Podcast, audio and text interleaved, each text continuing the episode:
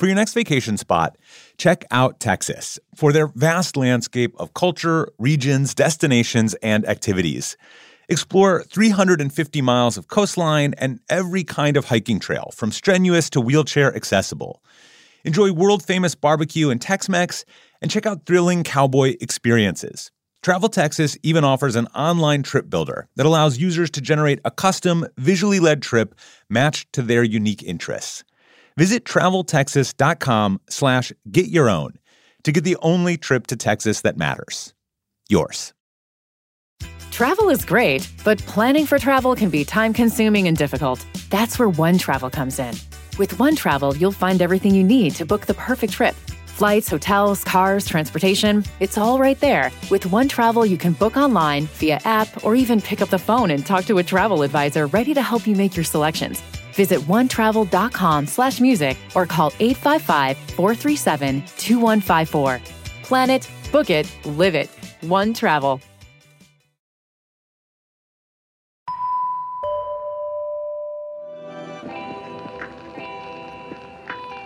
Michelle Cassidy and Jonathan Carey are the places editors at Atlas Obscura. They see all the things that everyone sends in, and they are the people who help publish our database of 22,000 plus places all over the world. Hi, Michelle. Hi, Jonathan. How are you guys? Hello, Dylan. Very good. Hey, Dylan.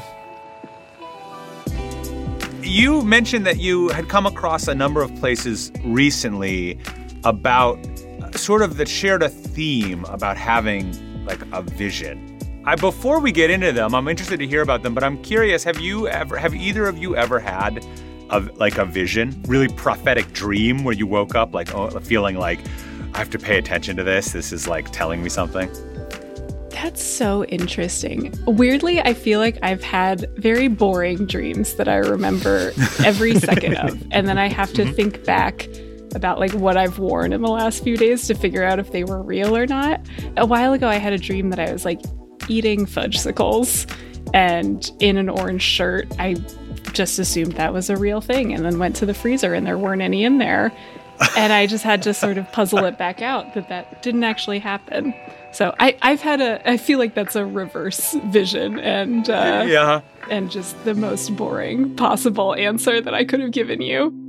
No, I listen. The fudge fudgesicles are in your future, maybe. I mean, uh, maybe uh, it you... turned into a vision because I did go purchase a box of fudgesicles later. It's like self fulfilling prophecy. Yes, yes, exactly. What about you, Jonathan? Uh, I don't know if I've really had any visions, so to speak. I think I'm kind of maybe more a little bit more on the boring side too. Like, I, I think when I first decided to move to New York, six, seven years ago, I think I had like a vision, like an epiphany, like I'm gonna go be a journalist. I'm gonna go be a writer. I'm gonna do this. And like mm. just one day woke up and decided to do it. But um That counts. Yeah.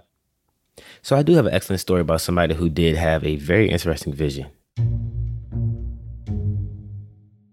His name is Timofey Vaslovich Prokhorov. He constructed the East West Peace Church in Munich, Germany, and this came after a vision called him to basically leave his family and construct this holy site. So, this gentleman uh, lived during World War II and he lived in Russia, and he basically earned a living exporting coal um, throughout the country.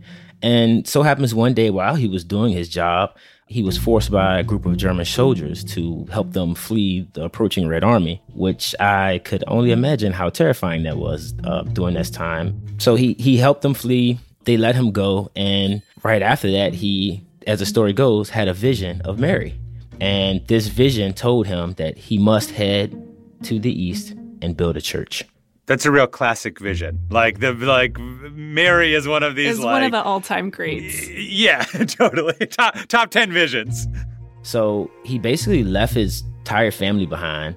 Um, left his wife at the time, left his family, and basically went to pursue this church. Um, his first stop was in Vienna, and as the story goes, they're saying that that was where he originally was going to build the church at. Um, he met his he met his future wife. he met his future wife there uh, by the name of Natasha, and it said as the story goes that he had another vision there that told him, no, you must go further, go to Germany and build this church. Um, so eventually he settled down in Munich, where he established this church, which is called the East West Peace Church. Just to go back a second, and so I'm clear. So this was a person who, like, he had a job exporting coal.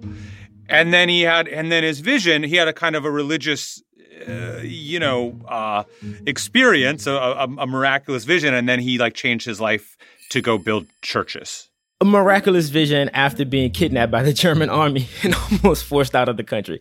So yeah, so he did have like almost, I guess you would say right. that um uh, a life changing experience as well. And then this, then he had this vision that kind of came right after that. He did leave his family behind after he had that vision too, which is a little bit of yeah, and found a new family. It feels like there might have been other uh, factors happening in this visionary quest. I must say that I, in my research of Mr. Timothy, that it's a he's an interesting character. So I would say that if, if if you do get the chance, go read up about him a lot more. He's a very interesting guy. But so anyway, he he made got there into this church, his particular location where he decided to build this church. Um, and basically, he just found scrap and rubble that was located around and began constructing this church with his wife. Um, and it was completed around about 1954. And basically after he finished the church he offered it for services to both catholic and orthodox churches to use. But both churches refused to use it because they saw other elements of the other one in the construction of the church. Oh that's interesting. What does this church look like? The church is like completely white. It's all white with like teal blue chapel. It's very small it's almost like one of those just a common chapel. The inside of the church looks incredible. Yeah, I, I was just gonna say it's got all these like, you know, they're the like icon saint paintings and sort of like a bunch of different little rugs stacked on top of each other. It's very charming. Yes, it is. Do you know when he um when he died? Yep, 2004 at the age of 110. wow. Oh, wow. Yeah, I feel like you really buried the lead. This man lived to be 110. yeah, I, can I like I said, Tim, Timothy is a very interesting figure. Outside of him leaving his family behind, like it's this very like unique story of of a person like surviving and harrowing experience, having a vision, a prophetic vision, and actually completing this massive journey to do it and actually in establishing and, and if you look at where the church is located it's not like on a city corner anywhere. It's literally like in the in the wilderness. What about you michelle? You you it sounds like you also have a place that sort of ties into this theme of of vision. So i'd like to tell you about another man with a vision though maybe one that's not quite as literal and the monument that he built after spending years of his life looking for the source of the nile in africa this is a story about a place built by a German explorer named Burkhard Waldecker. He left Germany in uh, the 30s. He was essentially chased out by the Nazis and he came to the Congo, which was at the time a Belgian colony. Um, and he became sort of obsessed with finding the true source of the Nile River. And I don't know if you guys know this, but in the Victorian era, there was this like very big mad rush effort, very big push, mostly by European explorers coming to the African continent. They're like, we're gonna find the one true source of this like mighty river. And it's fascinating because, like, you know, right. this is the longest river in the world. It doesn't really have one true source. It's the culmination of like many small streams and rivers and lakes all pushing out. For a while, it was it was like, oh, we settled it. Lake Victoria is the source of the Nile, but Burkhard Waldecker was like, I don't think so. And he spent four years tracking specifically the White Nile, which is one of the, the major tributaries. And he tracked its course and found this little mountain stream in Burundi um, that's coming down from Mount Kikizi. And he was like, This is it. I got it. And he built a little monument and uh, and said, like, this is it, the source du Nil. It's sort of become this destination because there's a stone pyramid that was built at the site and so you can go and visit that pyramid. Is it hard to get to? It sounds like it might be relatively remote. It's a pretty long hike, and it's sort of in this remote uh, area. It's a couple hours drive from Bujumbura, um, and there's like a little parking lot at the site, and I think you can hire a guide and like go visit it. Um, and they've they've sort of uh, set up the area for tourists who are also interested in seeing this. There's like a little channel that this mountain stream, so it's sort of elevated. And at this point, like honestly, looks a little artificial. It kind of looks like a water slide, to be honest. There's it looks like a little water slide. Yeah. It's really fascinating. So who is right? I mean, who actually found the source of the Nile? Who who was right? You know, that's a great question. And I think the answer is a lot of different people. Uh, you know, Burkhard Waldecker is one of them. I, I feel like there was, you know, the Victorian need for like um declarative victory. You know what I mean? Like, I did this thing, only one person could do it, and I did it first, was so strong that it almost like warped their like rational thinking. Like, these, I feel like these people should have thought, like, it seems pretty intuitive.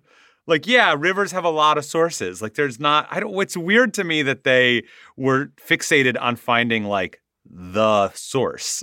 And you know what's what I find really interesting too, and I think you see this in a lot of other like you know first person to summit Everest or these other big mountains. Like these people were sort of roam, trekking through the forest. They weren't doing it on their own. They were hiring local guides who actually knew these waters and knew the forests and the mountains to help them find their way. And then like they find it and they're like, I did it. Yeah. Definitely. Well, thanks for taking the time. It was really fun to hear these stories. Thanks, Dylan. Thank you. Always good to talk and always good to make fun of Victorian explorers.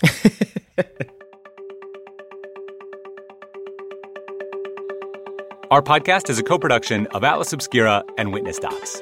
The production team includes Doug Baldinger, Chris Naka, Camille Stanley, Willis Ryder Arnold. Sarah Wyman, Manolo Morales, Baudelaire Seuss, Gianna Palmer, Tracy Samuelson, John Delore, Peter Clowney.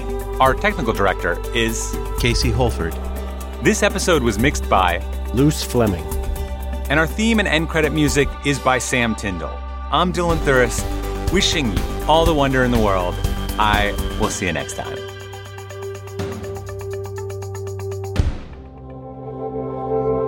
Witness Docs from Stitcher.